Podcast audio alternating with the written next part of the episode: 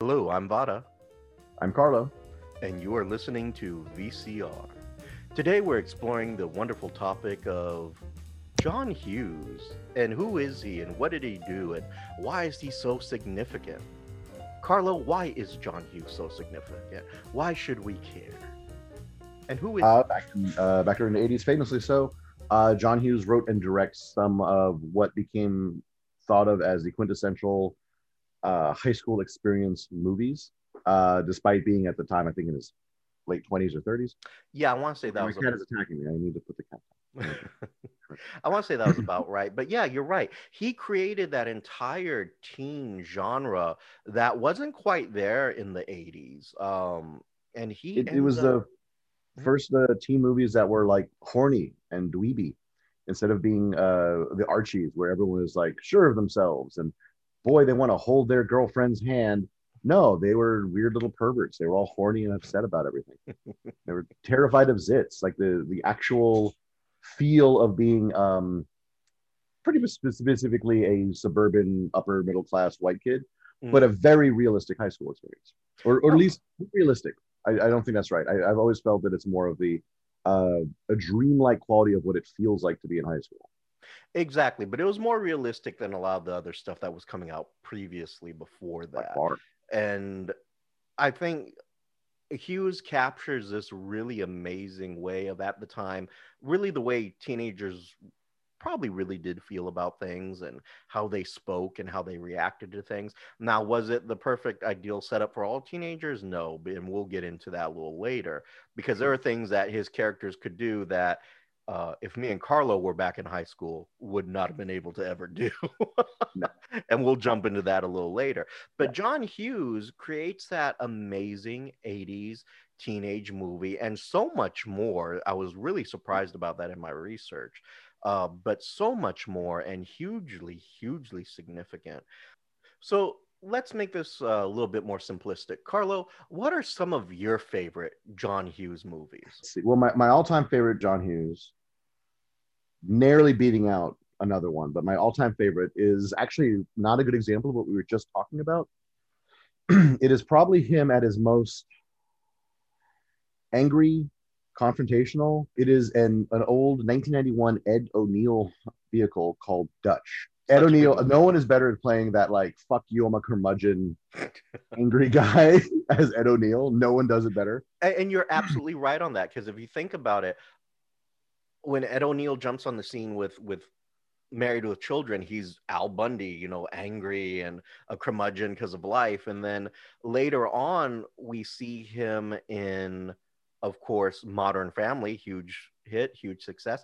But he's an angry grandfather and parent and a curmudgeon in that as well. Yeah, and he he's always done also a good job of like he's always done that great job of being the curmudgeon with a little heart of gold. Like Mhm. it comes out eventually, and he has that moment where like, oh, he does love everybody. He is kind and generous and a giving and a warm soul. Unless you suck, then he, then he's mad at you and he hates you. But uh, in Dutch, he is the new boyfriend of a recently divorced woman whose son is a horrible spoiled brat off at uh, private school and b- being brought home, I think for Thanksgiving dinner. Ed O'Neill sent like to go and pick him up from uh, boarding school while she preps the house, gets everything ready. So he has never met the kid.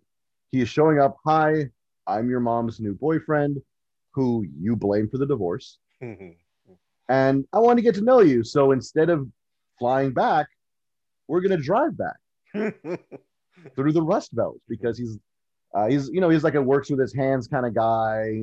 He is actually very successful and has become like that's part of the story. He is he has enough money to stand toe to toe with his rich piece of shit dad. Together, they drive across the country to get back to, uh, home to mom, and they have this learning experience where the kid who's never had a real relationship with his father, he just idolizes this guy from afar, Mhm. meets an actual man who who takes care of him. Even when he's mad at him even when he's like annoyed by him he teaches them this trick with a deck of like nudie playing cards so like you can make the cards kind of dance a little bit Mhm. and then he just leaves them where he can find it like he left definitely left these like here's some new playing cards um man to man kind of way without Mhm. being mushy about it which would which is not in any way bad, but that's definitely not his character, so it makes sense. Mhm. Um, and it's got one of the best um, comeuppance for the shitty "I'm rich and therefore I don't have to be nice to anybody" kind of guys getting knocked at one knocked down a peg. One of my favorite scenes. I highly recommend Dutch.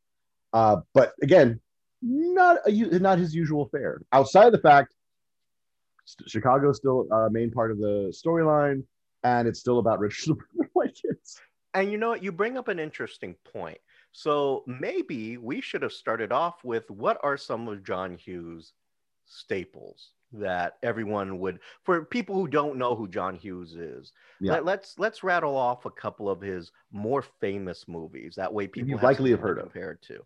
So um I'm gonna throw out Ferris Bueller's Day Off. I mean that that I think is his signature piece right there. Is Ferris? It is the Day jewel Off. in his in his crown. Absolutely. It is. It is the the shining gem on that crown is Ferris Bueller's Day Off. Of course, The Breakfast Club. Yep. And then I- iconic. It is lampooned lovingly and derisively all across media. So many people who have never, like young kids that have never seen that movie, would immediately recognize it, Mhm. going, "Hey, they they're dressed like that episode of Rick and Morty or something." And yeah, that's where so so many things have uh, were begat. from that movie. absolutely. And I mean, and even Target did a commercial based on the dance scene in 16 Candles. Everyone tries to recreate that scene because it's so iconic and classic. Um, Famously used in Community, but uh, Abed and Troy did the same little truck along dance from the from the you know movie. what i'm i'm an idiot and you didn't catch me being an idiot i, I totally screwed up that title and i'm going to keep this in there to teach myself a lesson i said 16 candles and it was not 16 candles it was breakfast club yeah i'm, I'm a moron. But that leads me to the segue of 16 candles. Also another amazing teen 80s movie. Having her birthday or the same day that her sister is getting married and everyone forgets about her birthday and it was just it was a sweet movie it was a good movie and it's, It's the again one of his more quintessential- famous Oh yeah, yeah, it, absolutely careers. And it's a quintessential um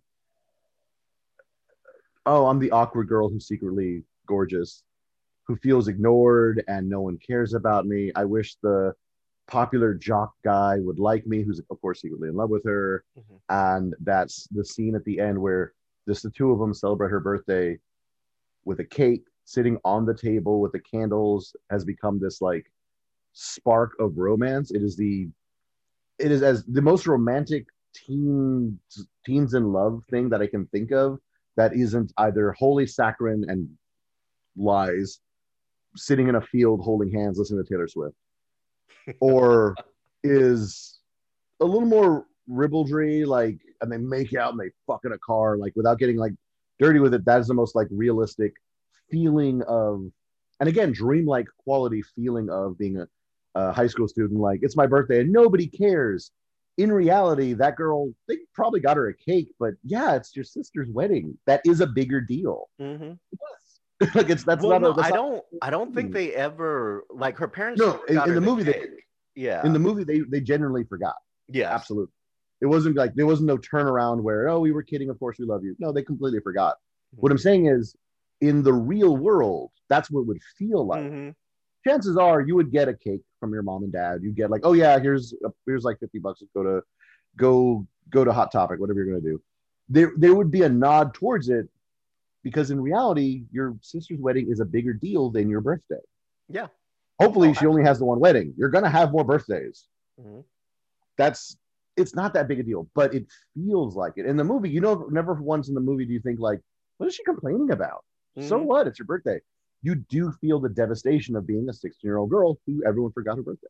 absolutely. And it, it's he has an amazing way of being able to capture those emotions and and taking something so simple and just making a brilliant script out of it. He was an amazing writer really no was. better at loneliness. oh god oh. In the in your own head, it's not as bad as it all that, but it feels really bad loneliness. absolutely. And he was he was the king of that you know that mm-hmm. i'm alone no one loves me type of thing because if Mhm. you think about it that's almost other that's than everything Ferris, we've mentioned. yeah other than Ferris Bueller his friend.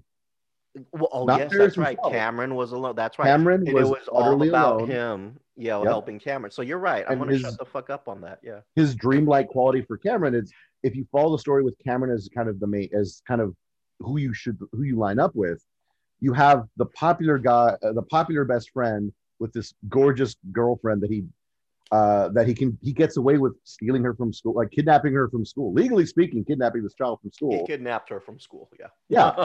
Legally speaking, by by impersonating her father and stealing Cameron's dad's car. That's just to get her out of school. Mhm. That's how much they. That's what they. How many crimes were committed, and of course he gets away with it. But he gets to go, while he's not the coolest guy in the world. He's best friends with. And again, if you took a real life corollary, he's the guy who, like, yeah, he's six, he's, he's 16, and his dad lets him drive the Mustang every once in a while. That's all it is. But that's how cool he feels. If you are that 16 year old, 16, 17 year old, whatever, like I, I think he's a senior or something. You're if you're a high school senior, that you're the coolest guy in your school is Ferris Bueller. And if you was his friend, you could go on those vac- on those on those cool adventures. Amazing adventure. So yeah, it's. Yeah, so you're right. You're that- right. Cameron was that I'm alone. I have nobody. No one cares about me. Uh, character, and Yep. it was all about giving his best friend the best day off ever. Yeah. Uh, and so yeah, you're right. You're absolutely right. So I'm gonna shut up on that one. It- But- it also follows through Mhm. to an, one of the one of the one of the gifts he, he gave America. I feel like it's I can say that he gave America the gift of some of the best John Candy movies. He does. Oh my god, he really does. Um, Uncle Buck, one of my one of my all time. Actually, I don't think I have. Actually, so many John Candy movies I love was I love so much I can't actually pick. I cannot pick my favorite. Uh, but The Great Outdoors, Uncle Buck, Planes, Trains, and Automobiles with Steve Martin. I am in love with Planes, Trains, and Automobiles. I think it is the best Thanksgiving movie out there. Um, Absolutely, yeah. You that is like you, you eat and then you go watch Trains, Planes, and Automobiles because it is Yeah. an amazing. Him and Steve Martin in that movie were just boom spectacular. And Absolutely. that movie, Great all time comedy duo. yes, Didn't make more movies. and not just that but you know that is one of the again one of these few movies that you can play it at any time and it's still relevant it is like Mhm. standing the test of time yes Absolutely. it, the the technology in the movie isn't that great but it still stands the test of time what if, uh, there's a little there's a couple of little details about that movie that makes it something that I always that is it's one of those movies I watch every single year. I, I say that a lot. There are a lot of movies that I make a point of watching every. This is my Thanksgiving movie. I always watch it. Planes, Trains, and Automobiles have these two magical quality moments. Um, the general idea is two guys who are not in any way related or know each other end up bumping into each other multiple times at first on their way home for the holidays for Thanksgiving dinner.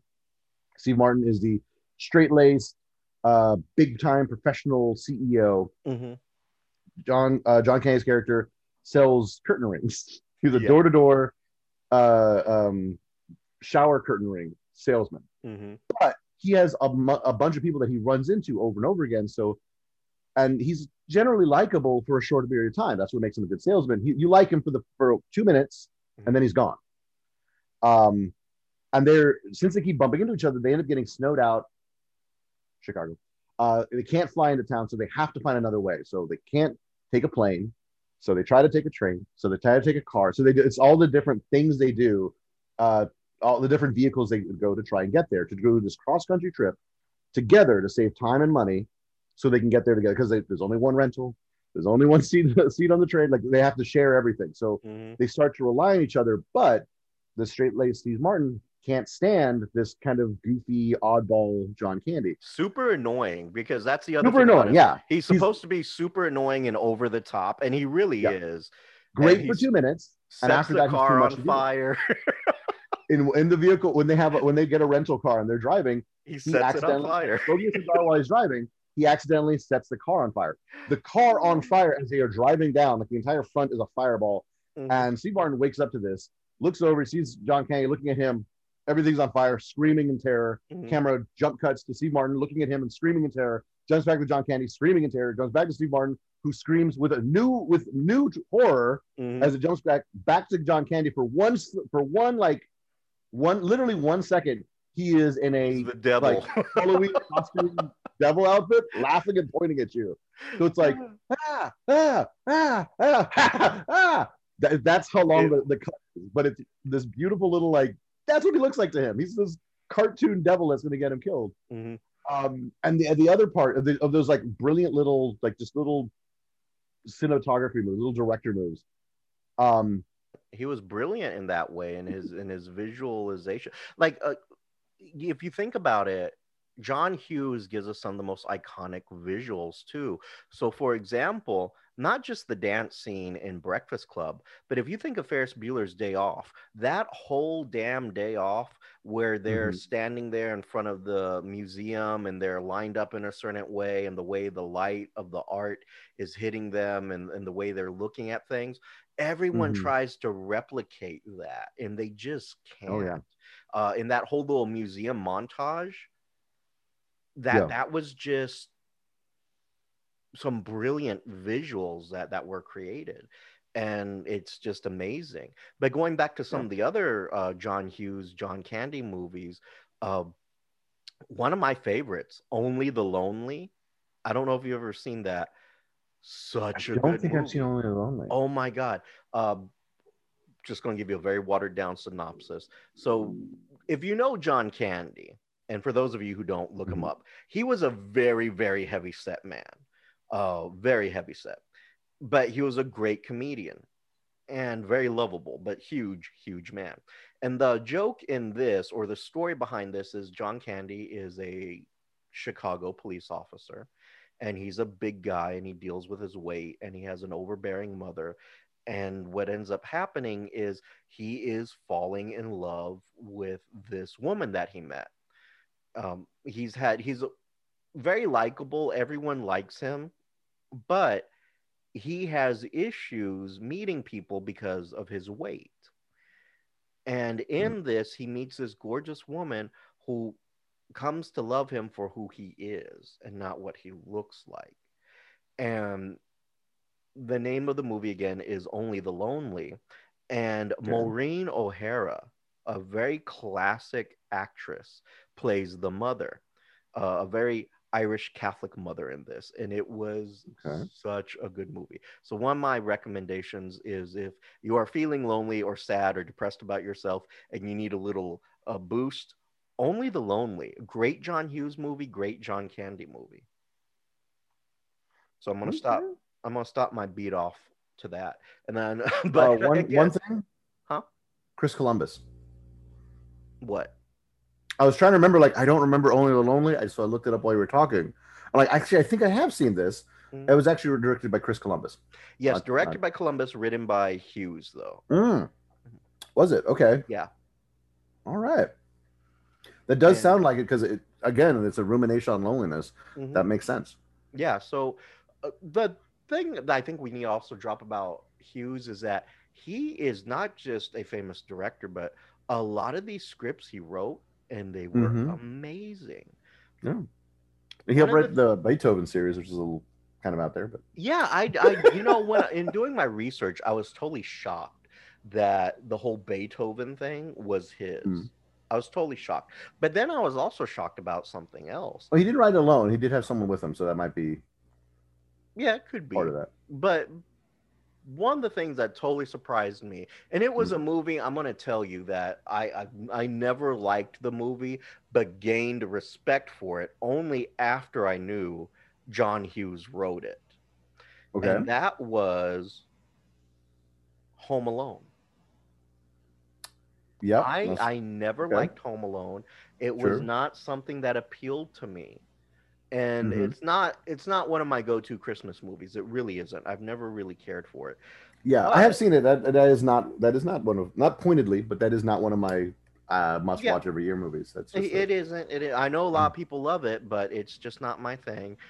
But when I found out that was written by John Hughes, I was like, "Oh, well, I I can now see it, and now I have slightly more respect for it. I can't I can't say that I'm ever going to go watch it again, but I am going to say that I respect it now because it was a Yeah. John Hughes movie. it falls into those things like if I have kids, uh, or if I'm like anybody's cool uncle, when they're when they're young enough, uh, when they're like ten or twelve or something, we're gonna I would watch that with them Mhm. so they can root for the, like the little kid beating up on uh, On the bur- on the bad the, guys. the yeah. burglars. Yeah. like yeah, like, look, they're gonna hit him with a paint can. That don't do that. That would kill someone. Exactly. But uh, again, iconically, it is about the lone little kid. They forgot they forgot him, it, and uh, and the dreamlike quality, uh, dreamlike reality, almost like it's like um, Cartoonish almost. yeah, absolutely. I I was trying to think of the uh, there's a writing genre, uh, kind of it's very Mexican in origin. What's it called? Magical realism Oh, okay. Yeah. Yes. it's very it's it's it is white suburban magical realism where like oh they left me and that's great for a minute and then it's bad Mhm. and now i'm going to fight off the intruders using like paint cans and toys the the weapons of a child it's this like uh the anger and cynicism of adulthood encroaching on the childlike wonder of christmas he's even remember he's even helped by the old man in a beard like almost this fable about retaining your youth and appreciating your family Yeah. It Steve really did is. that i'm lonely and no one loves me exactly and i think you know if you think about it that's that's a huge theme in every one of john candy's um, john candy's john hughes's movies is that that loneliness and it kind of makes you wonder i mean maybe it's just such a relatable theme that you couldn't go wrong with it but it also kind of makes you wonder uh were you alone a lot john? Did no one come and tell you i love you enough in your in your very suburban chicago neighborhood there? I, I won't pretend I've, I've read a autobiography or a biography of any kind, but I did a little bit of research, and he, um, as known to friends and family, yeah, he was a lonely kid. Uh, in high school, he was not popular. He was, uh, he was the Anthony Michael Hall of the Breakfast Club. He was the sitting in the corner, writing and drawing little doodles for himself, and didn't really have a lot of friends.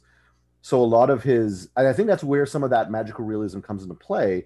He didn't have the scope of like you went out and did something as a as a teenager, I'm sure, and you Mhm. in which was maybe maybe you you stole uh, alcohol from your parents, you went out to a field and got and got drunk behind bleachers somewhere, and you felt like a rebel, or you went to a couple of parties and nothing happened at these parties, but you got to go, and or you didn't get to go. All the like things that happened in high school got in compa- got compacted by the fact that you're you know a horny hormone hormone driven monster we all, all of us were Mhm. and that if you the further away the more glamorous those things would look i remember that um in high school there were these parties that they would throw like once a month some one of the popular kids threw a party um where all the like the testosterone driven like i need to hit something because i don't know how dicks, my dick works um would they would do like a little fake boxing arena thing Mhm. and I would hear about it. I never went, but I always hear in all those stories I heard. It was this like massive title fight.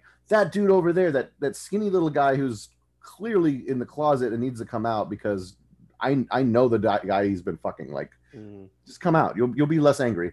Um, and this dude who really likes to beat up his girlfriend, they're gonna go and have a fight, and it's gonna be the the, the title match. It's gonna be fucking Ali and Foreman. Holy shit! And I know in reality they stopped each other co- for a couple of seconds. One of them got one good hit in, and then they stopped fighting, and then they all went and drank fucking wine coolers. I know in reality that's what happened, but since I never went to those parties, I always heard the the magical version, the blown up These fable story Dragon Ball Z Yes, yes. fights.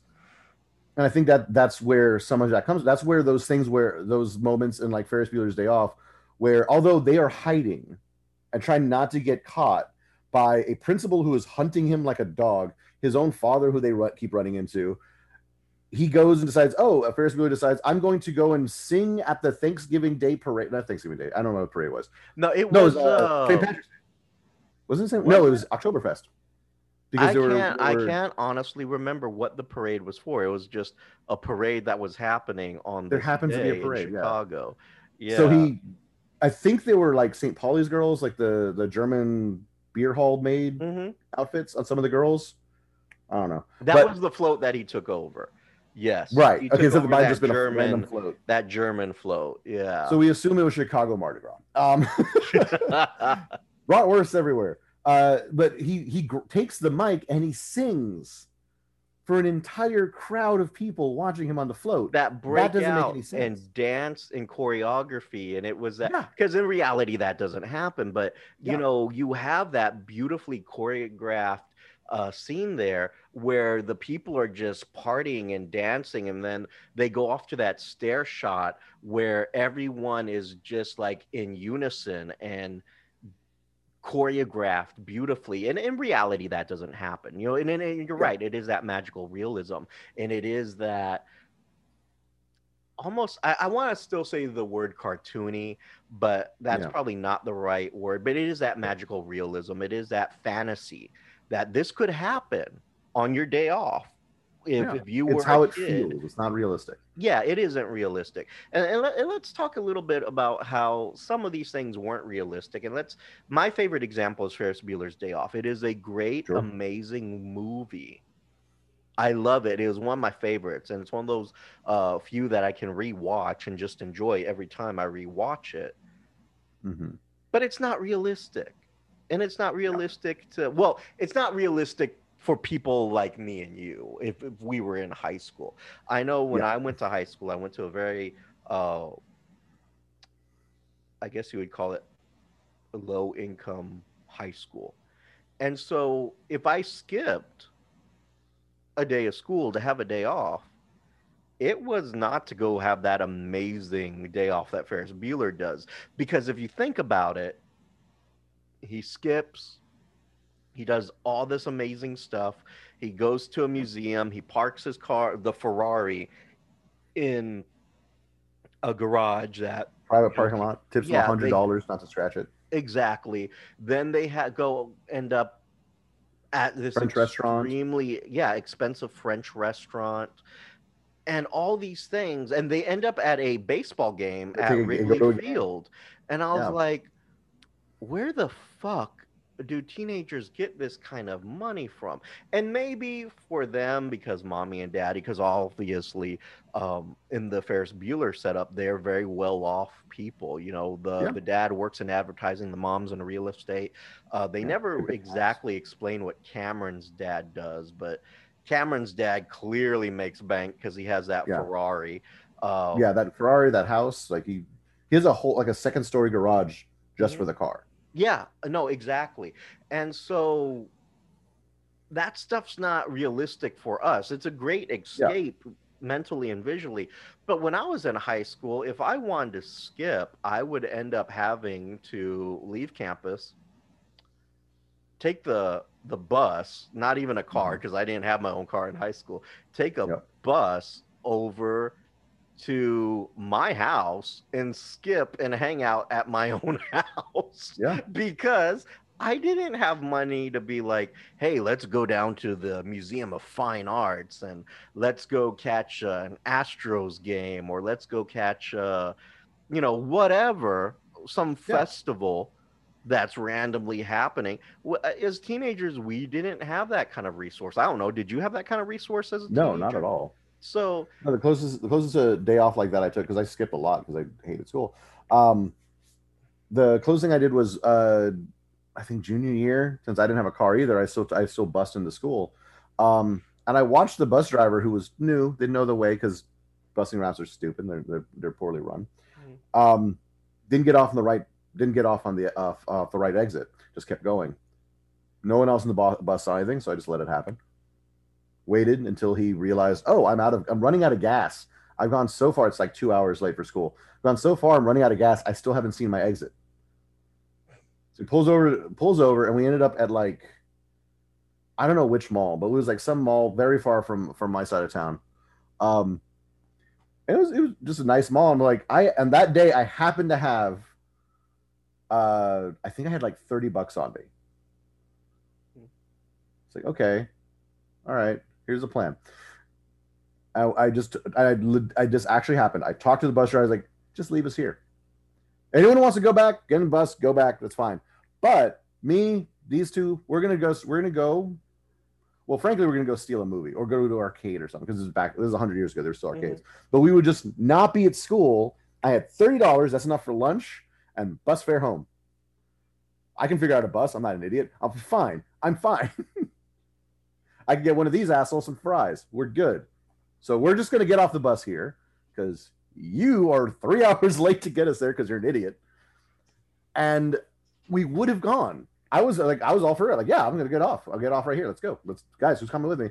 But and the only reason we didn't was the bus driver said, no, if you if you all get off, then I can say I dropped you off, and no one can say it. then it's just my word against yours. But if, if, if I take any of you, but not all of you, then I'll get in trouble. So everyone has to get back on the bus. Mm-hmm. And, and because one person was like afraid, like I don't know what to do. Like I will get you home. It's fine. I, will give you bus fare. You can get to the school. You'll be fine. Everything's fine. This would be amazing. We could have the adventure. We could do the thing. I mean, thirty bucks but, for but like on a thirty dollar budget there. on a thirty dollar budget, and that was the closest I got to doing something where it's like, no, fuck it, just take off and go on, and have a have a day off. And and thirty dollars for a teenager back in our day, that was a lot of money back then. Mm-hmm. You know, um, yeah. So we could have done like we could have gone to McDonald's and probably got something from Blockbuster because Blockbuster was still a thing back then. Uh, yeah. I know exactly what I done. What I would have done. I would have been at the arcade all day. I would have spent twenty dollars and I would have finally beat the ninja, the four player Teenage Mutant Ninja Turtle arcade game. Mm-hmm. I would have beaten that, and I would have probably gotten like yeah McDonald's for lunch. That would have been it. That'd been my whole day. There you go. Perfect teenage day. Yeah. But see, Ferris Bueller's Day Off goes beyond that, and it's really, really mm-hmm. over the top as to. But again, different socioeconomic background, and maybe they could afford something like that, and maybe mm-hmm. they could get away with that kind of crap. But it is kind of the the motif of along all of them, along with being about loneliness, about that that sort of um, magical realism sort of approach. It's always about specifically upper middle class, very white, mm-hmm. pretty well to do uh, Chicagoans. Yes, it, it, very much is. It, it, it, very a lot of his early teen movies were all that yuppie type of thing. Back in the days, what we mm-hmm. called yuppies. Uh, if you don't know what a yuppie is, from those millennials who are listening, uh, yuppie stood for young, up and coming.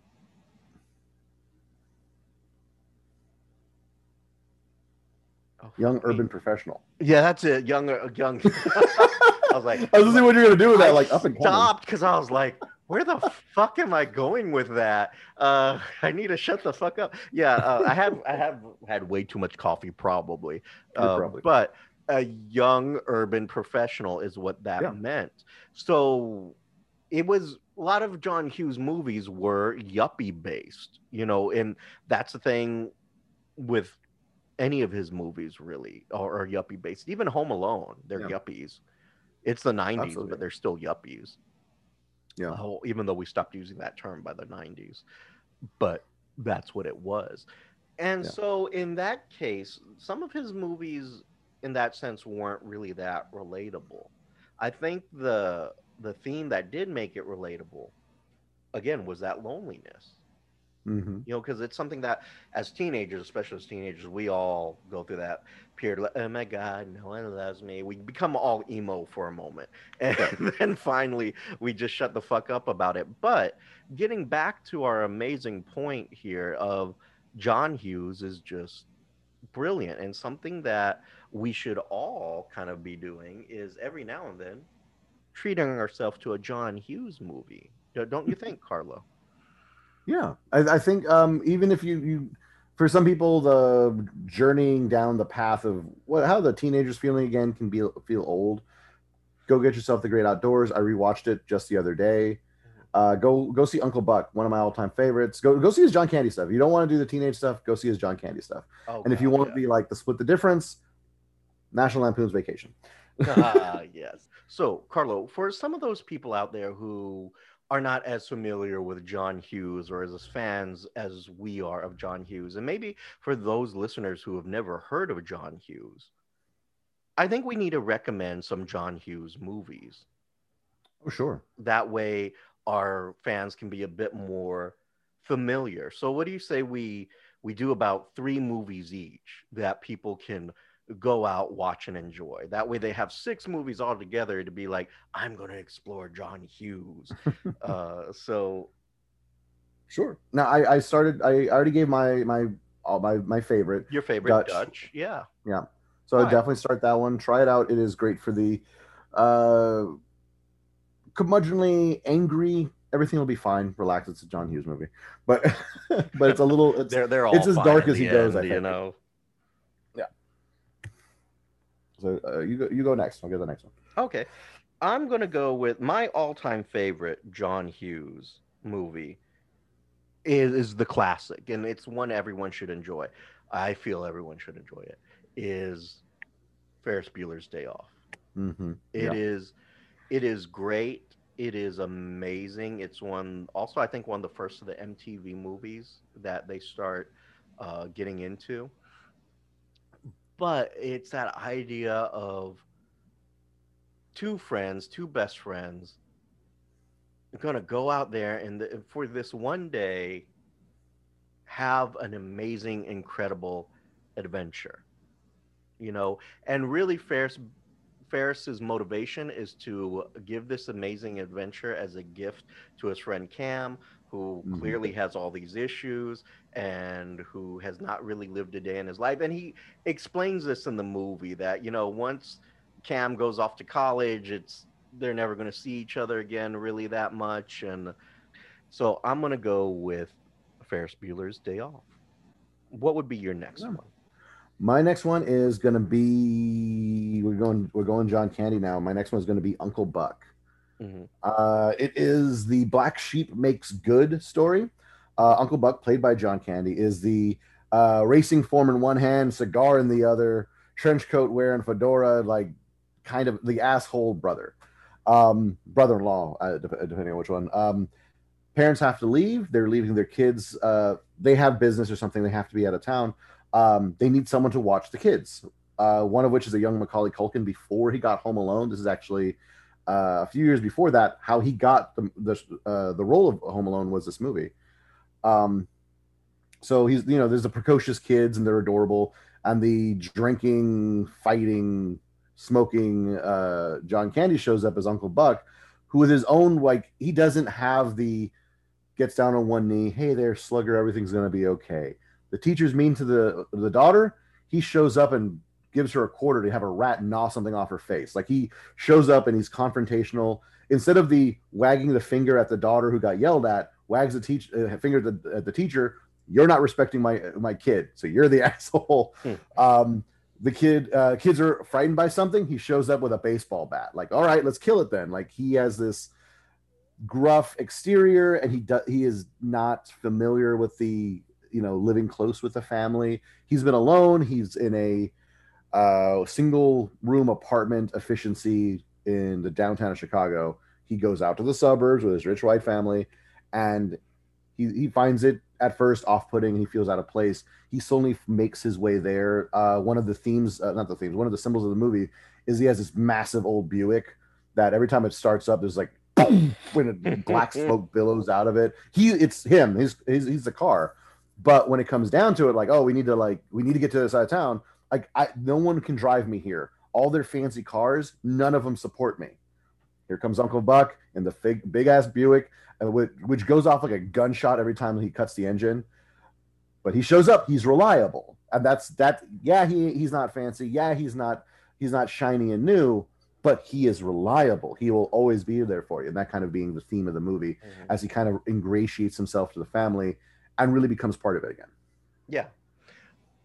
That was that was a, a thrill to watch. But I'm gonna um, I'm gonna go into something a little obscure that maybe a lot of people haven't seen, and then follow it back up with something that a lot of people probably have heard. Uh, okay. She's having a baby. I don't know if you know. I'm not, I'm not, I'm not. very aware of that one. That one was a really good one. It starred uh, a very, very young Kevin Bacon and a very, very young Demi Moore, and Alec Baldwin is even in it for a moment. Uh, but what happens is it is pretty much its name. She's having a baby.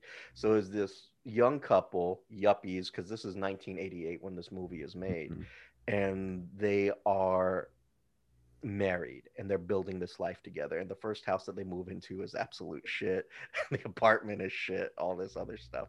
And it's it's comedic because they're trying to build this life together and they're having all these struggles that when you're first starting off, you're going to have like a job and a career that's going to help pay for said life. This suburban Chicago type of life they're trying to do, and the weird neighbors that they've now moved into, type of thing, and trying to let and they're still young enough to where they're trying to let go of those party years and being in college. But now they have the added joy of oh she's pregnant.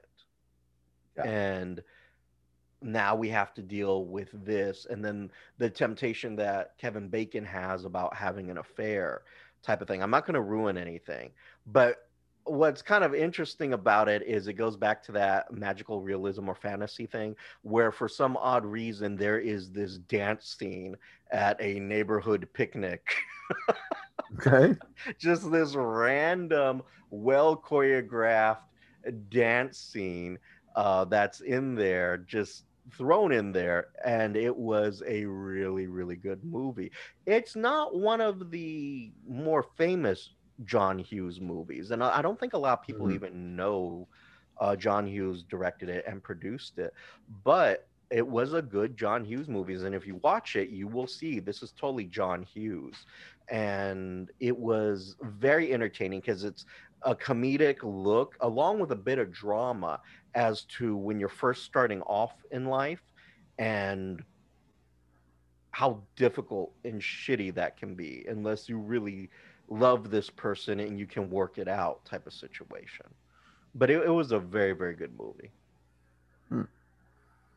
no john I've not seen candy that though yet. that no, no john candy that was a sad thing I know that's probably why I haven't seen it because like John Candy's, I, I don't want to see it. your turn mr magana Okay, for my last one, another John Candy vehicle. Um, it's going to be. It was written by. I don't remember who directed it. Uh, I can check actually very easily. Howard Dutch, Deutsch, Mm. Deutsch. I don't. I don't know. Uh, I'll, I'll read up on and see what else he's done. But uh, written by uh, John Hughes. We have The Great Outdoors. Uh, Dan Aykroyd and John Candy uh, together in a very weird movie. John Candy is the patriarch of a little Chicago upper middle class family, uh, and they're going off for vacation for the summer. They've rented a cabin out in the woods, um, in a little like in a little town made up of like log cabins and a little uh, tourist town. So I, I like like Cape Cod or something. Um, and they're going up for the to kick back, relax. He is going to cook up some hot dogs on the grill. They're going to have a few beers on a boat on, on, a, on a canoe, looking at the lake. They're going to go fishing. Very quaint. Dad wants to spend time with the family. This is what Dad likes, so surely the kids will like it too. And they're all you know suburban white kids, so they're like, no, I want to go to do city stuff. I don't want to go to the to the woods. do suburban white kid things. Yeah. Yeah. Uh, and then the extra metropolitan family shows up. The uh, the brother-in-law, played by Dan Aykroyd, who is a uh, slick guy from New York who makes money with stocks and bonds and things. That guy shows up. Slick back hair. Um, what are you making hot dogs? I brought lobster. That dude shows up. Um, and he's this. Uh, he's annoying, and he is Oh, constantly shit. talking outside with a cigar. Hold on, hold on, hold on. Look, we got a color television. It's huge. He wants to. Ta- Yeah. Take that back. For Yeah, some reason, the video froze up as soon uh, right after you said lobster. It froze, Okay. and it was just you doing this for. So we lost whatever you said in there. Okay, I'll go back to that. uh, Gary, he's the. Oh, what are you doing? We're gonna have a weenies? That's ridiculous. No, I brought lobster. We have lobster. So every quaint and embracing the outdoor thing John Candy is is up for. His family are lukewarm, but they'll try. And then Dan Aykroyd's family, who has like creepy twin daughters, and the I'm all, we're rich and we're better than you wife, and there's this. uh, It's a very slow boil animosity as it's getting a little more a little more like difficult, a little harder to get along. Eventually it, it comes to a head where they have they they have a big blow up and they don't want their you know the, the family falls apart like we're leaving. We hate you anyways. And they come back together and everything's fine at the end. It's got one of the um one of my all-time favorite scenes uh uh for the the, the joke of if you can finish the whole meal you get it for free. Hmm. that that joke the best version of that like of what that is is they have a massive steak and they're and they're like hey if you get if you finish the whole steak you can get it for free it's like really how big is it and they're like oh it's like 65 ounces or something i don't know what it's this massive steak it's uh bigger than a cutting board it's this massive pile of cow um and they bring it out. And they're gonna have John Candy eat it. It's like, he's like, if you finish the whole thing, it's free. They bring it out. This big guy who's like forty percent beard of a man brings it out, and he's eating it. And he's slow. And you can see like John Candy like, no more steak, but he's still forcing it down because they're gonna win. The uh, entire restaurant like surrounds him to watch him. He takes the last piece, cuts it off like this like sliver of gristle and fat, cuts off the last piece of meat, pops his mouth. Everyone cheers, Wah! and then the beard guy just like leans forward you have to finish it. What? And he points, and all is left is like the the the the ribeye, the bone, Yeah, the bone. and the sliver of fat. Oh, it has It's to eat like the sliver of eight fat. inches of just gelatinous gelatinous fat. That's all it is. All of it. Hmm. And he just and everyone's like, "You don't. It's okay, honey. You don't have to." He's like, "No." he goes forward, uh, and it cuts to them like having to walk him into the into the uh, cabin. He's like wobbling, and it has the, and, and he finally he, he, he throws up, and it's hilarious. It's the best version of that joke I've ever seen. It is this epic heroic moment, and he he wins, and then he throws it up. Hmm. But Great Outdoors, it's a very silly. It is not a. It, it's not going to go down as a classic. It will likely be forgotten, but it'll be quietly like, oh yeah, I love that movie. That's a really good movie. Let's watch that again. That that is gonna it's gonna last a little bit longer, I think. And I don't think it's gonna go into the hallowed halls of comedy though. Hmm. That that sounds like good. I you know, and I've never seen that, so I'm going to treat myself to that off of your recommendation. I am going to throw a classic out there uh, because we're, we're coming up to that point where it's it's the holidays. You know, Mm. where we're we're going to hit Thanksgiving relatively soon, and so I am going to say, treat yourself, my friends, my listeners, my my people. I was probably more dramatic than what it needed to be. But treat yourself to trains, planes, and automobiles. Absolutely. You and Yep. it, it's it's such it's a comedy. It's a what the fuck? This is so over the top. It's unrealistic, but it is so touching in the end. It is Yeah. so fucking touching. And I don't want to ruin it, but it is again, you have that theme of loneliness, but you don't find that out till towards the end. I'm gonna I'm gonna say mm-hmm. that. You don't find that out till more towards the end. And then the curmudgeon that Steve Martin plays, his heart melts. It becomes a true family film. But the adventure that they have getting there, the the stealing of the cab, the getting thrown off the plane, the car rental and the car rental catching on fire, the having to sleep in the same bed and waking up, and Steve Martin's like, uh, where your hands? He's They're like, between between, two two pillows." pillows. Those aren't pillows because they're between his balls. And it was like so they're like oh god and then they they go outside to jump in the car and the car is totally melted because they're still driving the damn car it, it, it was just amazing and and it was something that i truly enjoyed and you need to treat yourself to that for thanksgiving is break down and and it's not like you have to go out and buy the video. I am sure uh, tv will play it you know come thanksgiving it will be one of the either marathon things on a on cable or something that's just randomly playing on a, a tv station.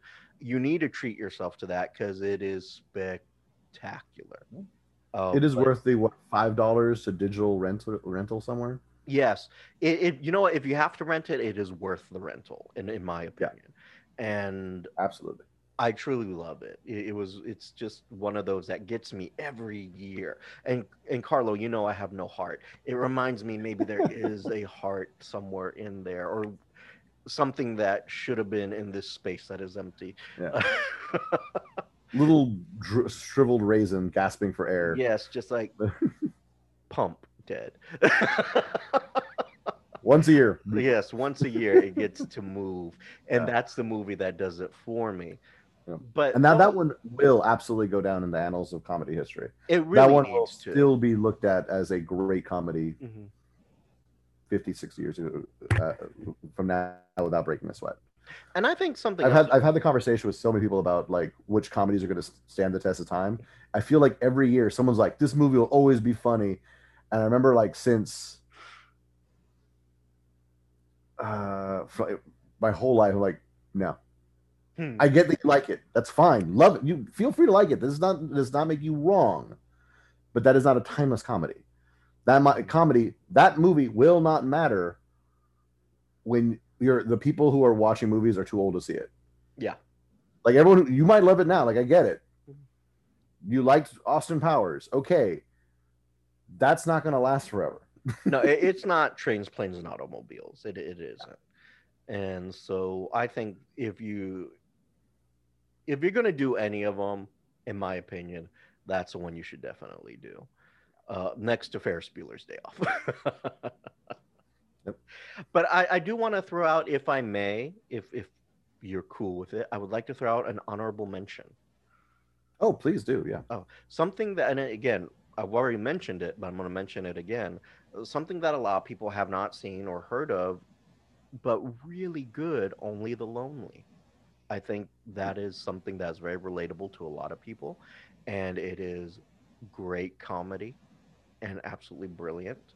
And I think that if you want to treat yourself to something that kind of makes you feel a little bit better about yourself in a comedic way, only the lonely. Hmm. So that's my mono- honorable mention. I don't know if you have one, but that's one I want to throw out. Well, the one as I because I, what was going to be my honorable mention if somehow you didn't say it was going to be planes, trains, and automobiles. Like Hmm. The only reason I didn't put it on the list was like I assume that's going to be on yours, so I don't feel it needs to be repeated. But if in the case that you didn't say, like I don't know why you didn't say it, and I'm not and I I'm not pretending to put them in any order, Mhm.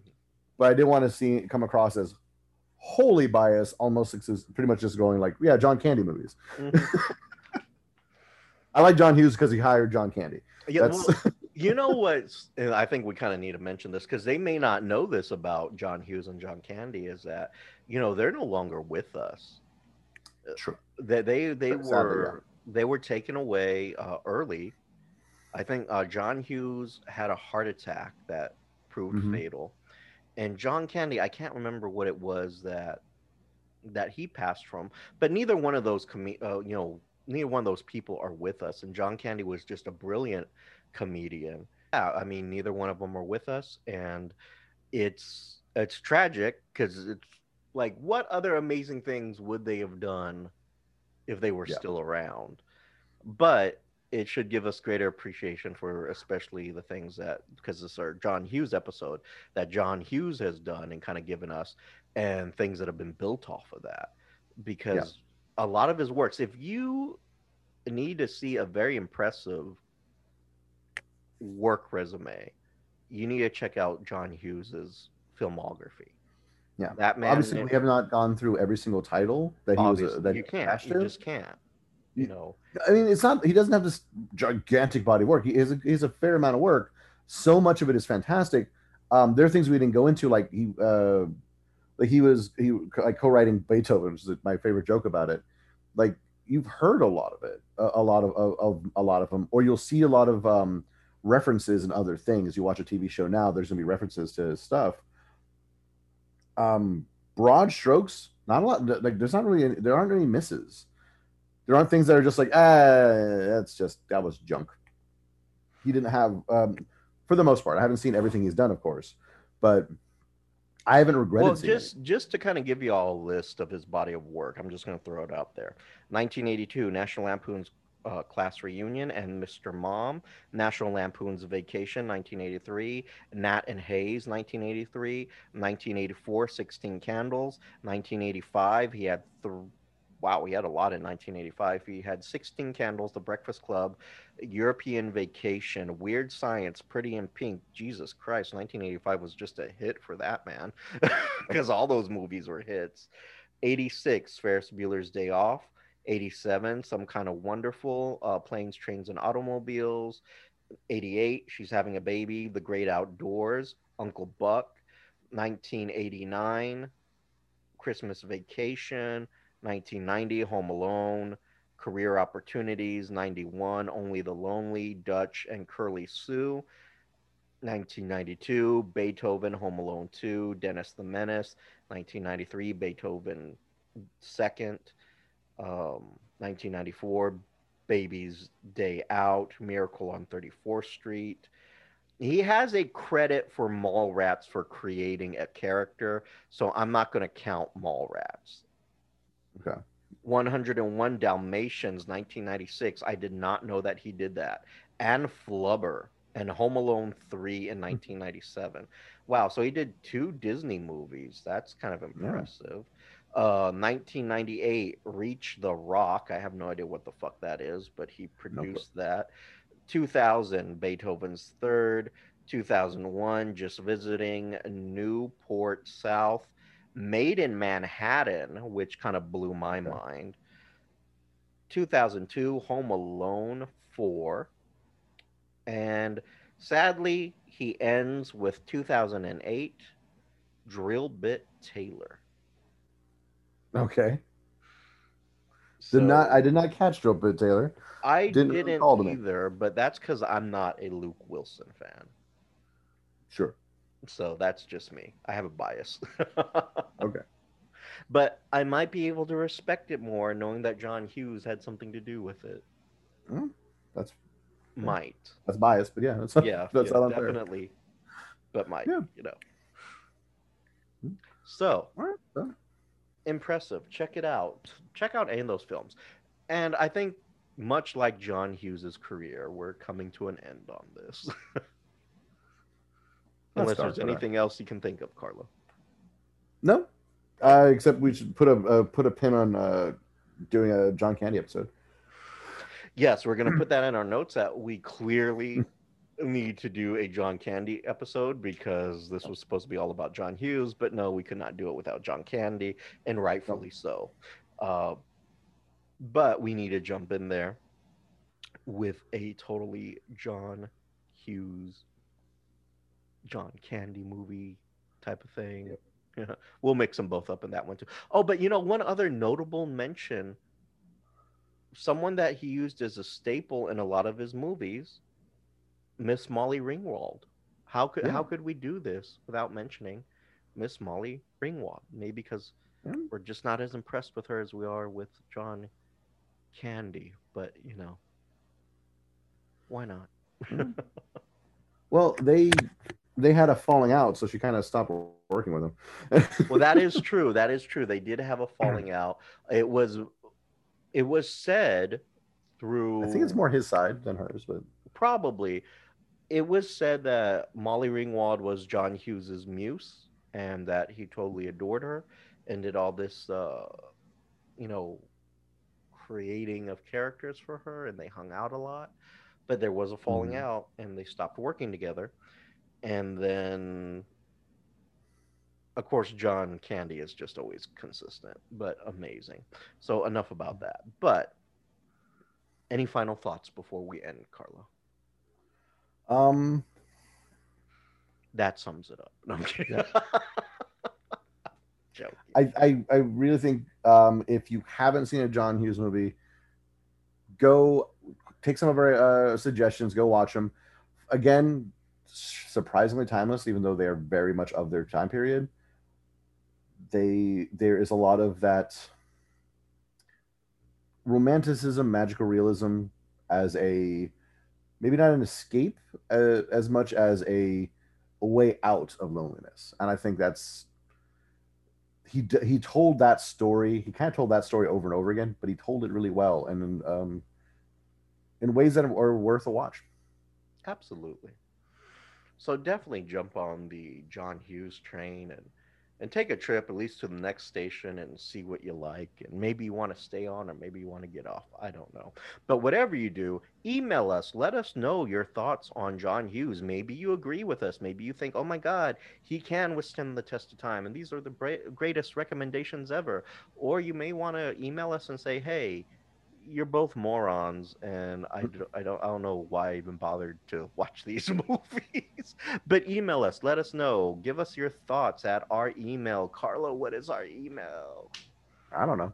Neither do I, but I'm gonna guess it is the VCR show at gmail.com. That is the VCR show at gmail.com. V- the VCR show is all one word. I realized I've never mentioned that before, but shoot us an email. Let us know Yeah. and we will pretty much we'll probably respond. That that wouldn't be unusual for us because we like to rant. Yep. verbally and written.